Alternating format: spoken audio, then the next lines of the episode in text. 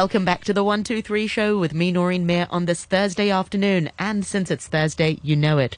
It's our favorite time of the week for a bit of artsing around with Andrew Dembina. How are you doing, Anders? Great to see you. Yeah, hi, thanks, Noreen. Good to see you too. Um, it's a bit of a cold day to be outside Broadcasting House, but uh, I'm I, am enjoying the much finer weather of uh, of kind of rural Malaysia, as you can see painted behind me. I can. Uh, for our listeners, do get on Facebook yes. if you get a chance to. Uh, Noreen Mir on RTHK Radio 3. You'll be able to see Andrew Dembina in a wonderful little village in Malaysia. Is it Penang that you're in at the moment?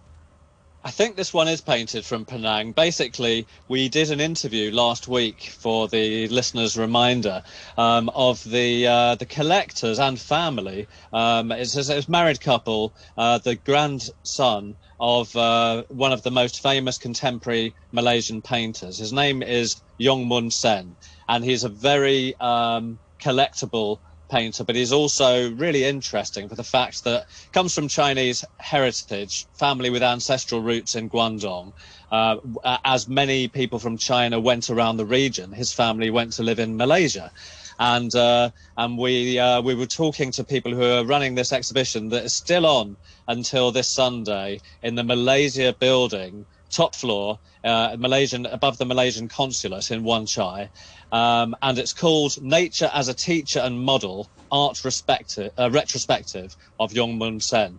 And, and behind me, for um, for anyone that can or can't see it, there's one of his really simple, simply applied uh, watercolors, which were um, le- self-learned on top of a childhood um, education in traditional Chinese ink painting and calligraphy.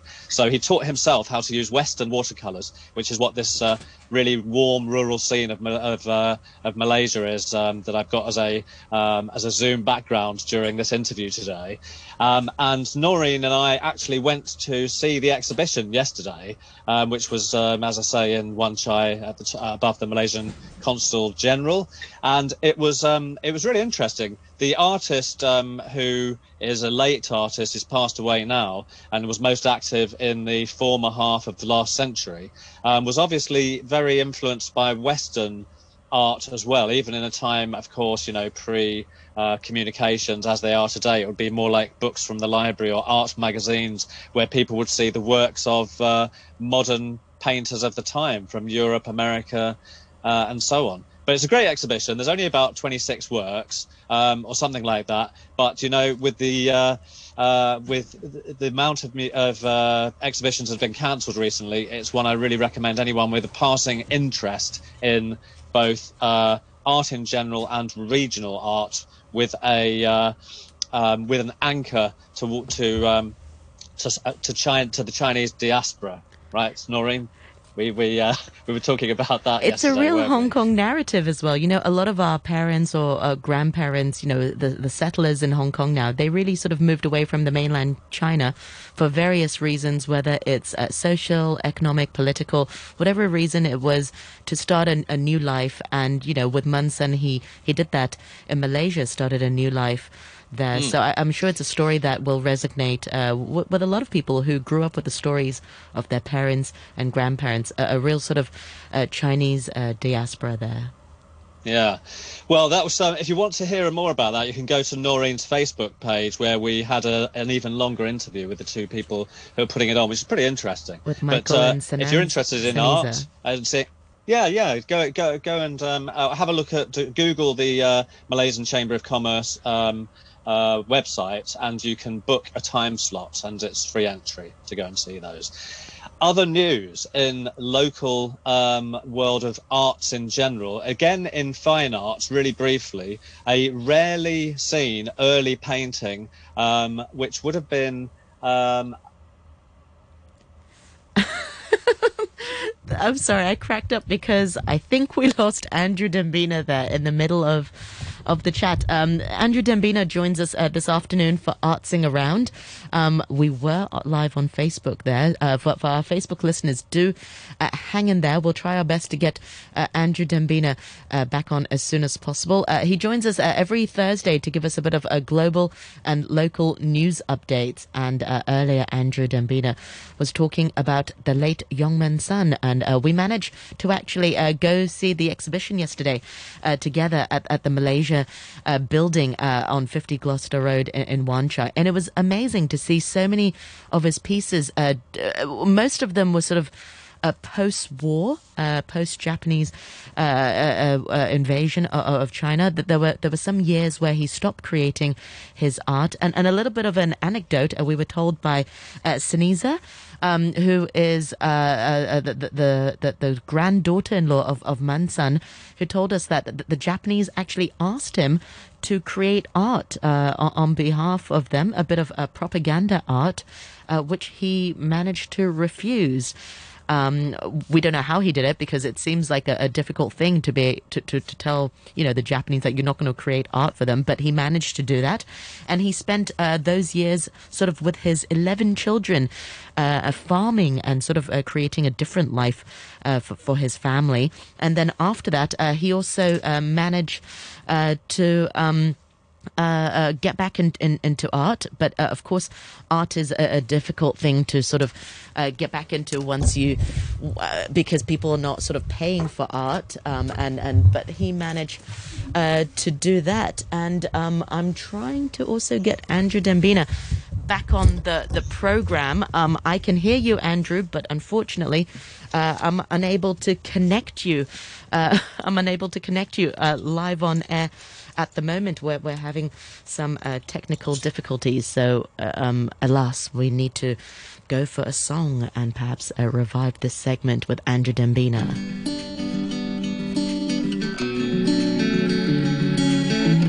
It's crazy when the thing you love the most is the detriment. Let that sink in. You can think again when the hand you wanna hold is a weapon and you're nothing but skin. Oh, cause I keep digging myself down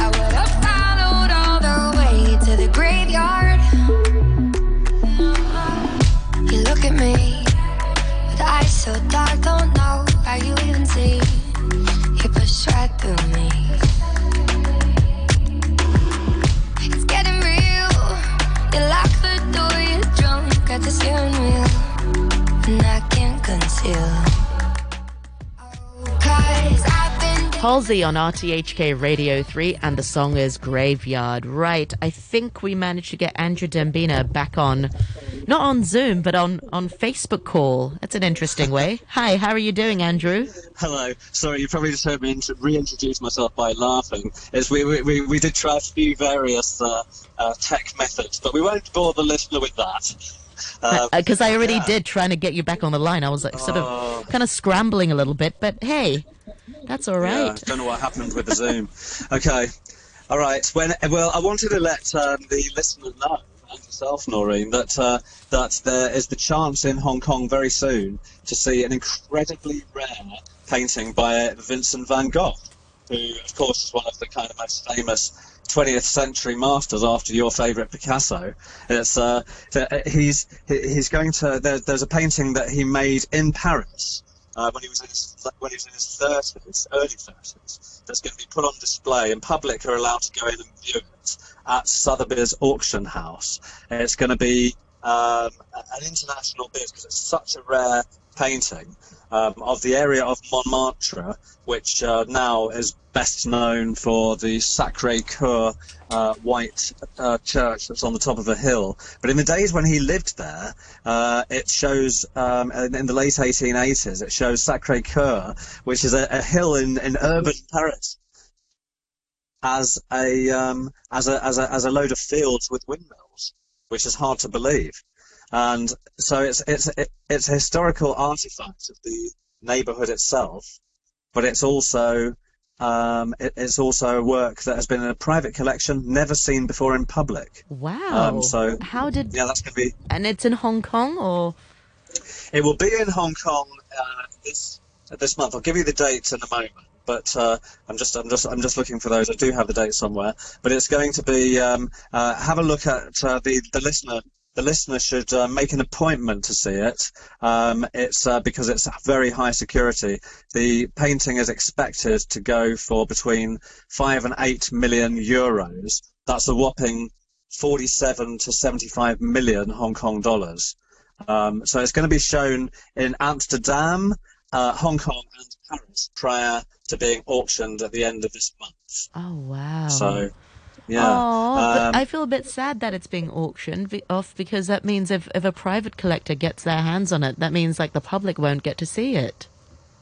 That's really true. Uh, this has been in the hands of a private collector for um, for more than one generation, and it wasn't even known that it existed until it was taken and authenticated uh, wow. at the auction house. So it really is a rare opportunity uh, for the public for, for, the public to see it because it, it could be bought by an institution or by a private collector. We won't know until it happens. It's called a street scene in Montmartre, and um, you can find it by looking online under Sotheby's at the moment. Um, and um, it will be um, yeah it will be uh, shown next week in Hong Kong get the exact dates at the uh, because you need to book appointments. You can't just stroll in. So um, so so it's best to go to the website of Sotheby's Hong Kong to find out the exact dates of next week. It's a few days next week. What's it called again, Andrew? Sorry, um, Vincent. It's, it's called yeah, it's called A Street Scene in Montmartre and it's by Vincent van Gogh, the uh, the, the painter who was born in uh, Holland but lived most of his uh, artist practicing life in France. So uh, while he lived in Paris, he painted this painting. He lived with his brother in the neighbourhood of Montmartre. So it's actually stuff that he saw a few minutes from where he lived with his brother, which is quite fascinating as well. Wow. For our listeners, yeah. I'm just trying to get on the yep, I'm just trying to get a picture of that onto the Facebook live so people oh. can can, can yeah, sort sent, of see I it. Sent, I sent you I sent you a picture of that actually on oh, WhatsApp yeah. uh, earlier. Um, it, it's um, yeah, that's uh, that's the framed picture being being held very carefully by two auction type pairs of uh, t- uh, of hands with rubber gloves on, so as not to damage the gold frame that it's in. Um, so. Uh, yeah, you know, you know, for, for one of the most famous paintings in the world of modern art, Vincent van Gogh, um, he he died uh, under the age of forty, which is quite remarkable because he's best known for um, his much brighter sunflower paintings and uh, a painting series called Starry Night. Yes. Um, but this one is uh, is is actually more of a kind of a painting of a neighbourhood that he lived in for a little while, for a few years in Paris. Mm. So yeah, and mo- mo- moving on to something completely different. For those of you who haven't heard already, who are missing all kinds of uh, arts, um, the arts of pop music and dance, Flap, as many people may or may not know, has announced within the last uh, week that it will be back if uh, if there are no um, reasons for it not to be for health reasons in November, and that is Friday the 26th to Sunday the 28th of November, Clockenflap, the open air music festival by the Harbourfront and Central, will be back. Um, there is no lineup of bands, but early bird tickets have just become available from now only until March the 16th to get, you know, kind of an early bird price there and uh, help the organisers uh, get their coffers together um, to, to bring bands over. Fingers crossed, double fingers crossed, in November. Everything um, cross. I'm looking forward to it. It's nice. I got a message from Ali Howe, actually, um, for our listeners. Ali Howe uh, hosts um, and produces uh, the Common Room uh, week weekdays from uh, nine till ten. She said she's starving for live music, any live music. Yeah. And I'm sure a lot of Absolutely. our listeners resonates with, with, with this thought also. Yeah, and and and also um, a lot of uh, um, starving for anything that's live, including art galleries. They are still not all fully open. And also, I mentioned two or three weeks ago, the Arts Festival is now in full flow, but it's completely online. So it's uh, just over the weekend just passed. they they started to uh, host their first performances online. And I signed up for the in- inaugural concert last Saturday night, which was the Hong Kong Chinese Orchestra, um, which was being beamed from the uh, from the stage of the Cultural Centre's Grand Theatre. And uh, I, uh, I I have to say the poor Hong Kong Arts Festival was blighted with technical problems, like we have been today, Noreen, um, for um, for the uh, for the first 18 minutes they couldn't get a stream up. So I think we've done quite well. Really. I, I've seen better days. I must admit, it's not my finest moments of scrambling. I apologise uh, to our listeners, but they're you're, they're, they're so you're, you're so lovely. They're, yeah, they're they they're forgiving, right? I hope I don't get any sort of email complaints later on. Oh, y- Hopefully, hopefully, yeah, yeah. I've got, I've got to say though, because of the problems at the uh, at the Hong Kong Arts Festival for their launch production by the Hong Kong Chinese Orchestra, they made it available to people to watch as I did because it was impossible to watch it on Saturday night when it was supposed to be on. I watched it on Monday night, which is when they re they recorded it and they made it available as a stream on Monday night, and it was fantastic. It really is. Uh, if if anyone wants to see creativity, a mixture of traditional Chinese orchestral music with all the traditional Chinese instruments, mixed with a very open-minded uh, uh, overlap sometimes with electronic instruments, sometimes with uh, taking modern themes and uh, and making uh, using traditional Chinese instruments but giving it a new modern twist. There was a really amazing new production that was made for this festival by local composer Chan Ming Chi, who made a new composition called "It's the East Wind uh, Again." From uh, uh, from his tale of the Mahjong heroes, and this was incredible. It was it has such a modern edginess to it, and yes, it was using almost totally Chinese traditional instruments, but with a few modern touches here and there, with percussion and with um, using a cello from uh, from a Western style orchestra as well. interesting. Any guzhengs there? there, there were. I sent you a couple of pictures. I sent Noreen some pictures, and she says that because my son, who's now 18 and doesn't want to play any musical instrument, uh, learnt the guzheng, which is the 21-string Chinese zither. For 10 years, he became quite proficient, but uh, but as many kids and teenagers do, he gave up his interest in it. He But gave was, it um, all up, and, and you spend uh, so much investing in that. Oh, Andrew. Oh, It, it was. It, it the was, it sentiment of the many parents listening right now. Oh, Yeah, you know, we, we have to tell ourselves if this happens to one of us who may own a child that gives up a musical instrument, that um, that they that, that during that period they got something from it, and also it helps the left and right side of the brain balance. I think to uh, to not to not be just studying all the time, but to have some creative input. I'm going to move on really quickly, Noreen, to another another topic, um, which is that in the uh, Arts Centre in Wan Chai, there is now a screening of the Independent Film and Video Awards, which takes in entries from all over the Asian region. It's an annual event that's been going on for 26 years. It's 26 one now, and it's in conjunction with a um, with a physical exhibition in the Pao Galleries, which is also in the Arts Centre, the Hong Kong Arts Centre in Wan Chai.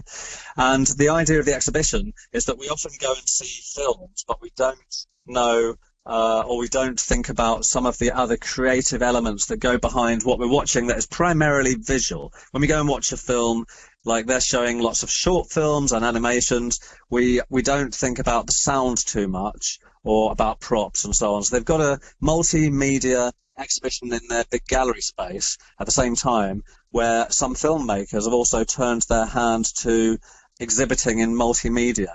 and there's some really cool things happening. For example, there's a Swiss artist duo who have got a sound installation that reacts when you walk into a circle. Um, it reacts with projecting sounds and, and sampled, uh, sorry, sampled sounds and uh, projecting light uh, that reacts differently depending on where you're standing uh, in a in a way that uh, is has been used by them with their technical know-how from uh, using film and sound projection for uh, for making movies.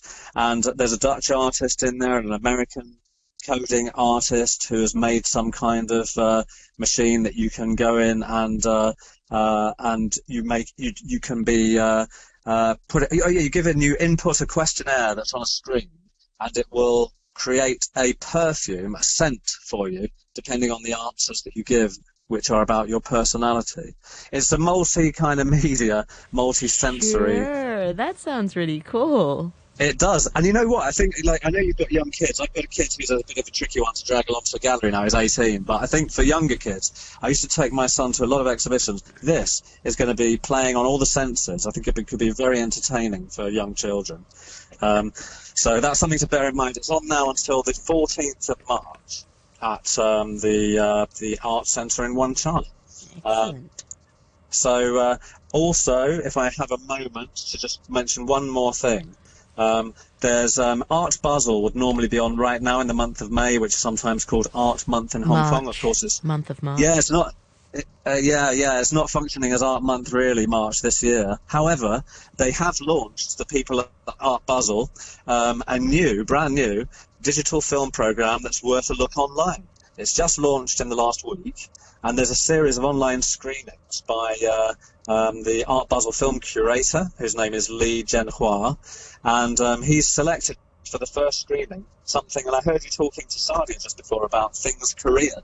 Um, his is a, a, is a 15 minute film by a uh, an art filmmaker from Korea. Actually, it's a duo called Moon Kyungwon and Jeon Joonho, and it's a, it's I've watched this uh, because I just wanted to see what it was like, whether it was worth mentioning today. It really is. It's like an episode. It's like an arty episode of Black Mirror for anybody who has seen that program, which is uh, which basically is where technology takes over from human life. Uh, it follows one person uh, in a very high-tech environment. It's very coolly done with electronic music, no speaking, following one person who uh, we think it either is going through some kind of time and space travel through gadgetry that they step into with very good CGI effects, or it's all in their mind. You have to decide when you watch it whether it's all in their mind or whether it is uh, something that they are really stepping into in their domestic environment. Pretty cool watch. Go to artbasel.com and look for their new digital film program. Excellent. I'm just jotting all of this down so that I can do all of the things that you recommended uh, sometime before. Yeah. Remind our listeners once again uh, between now until the 14th of March at the at the Art Centre. Do you have to book yeah. it in advance? Um, the at the art centre, no. You go along, you just you just turn up, and it's at the Pao Galleries. It's free entry at the Hong Kong Art Centre. Um, but if you want to watch any of the screenings, which are the uh, 26th Independent Film and Video Awards, you do have to book tickets for that on urbtix.com. Excellent. films. Excellent. Well, yeah. Andrew, such a pleasure to have you on the program again. Thank you so much for joining us, and you'll be back next week uh, with us for, for a bit of artsing around. Thank you very much indeed.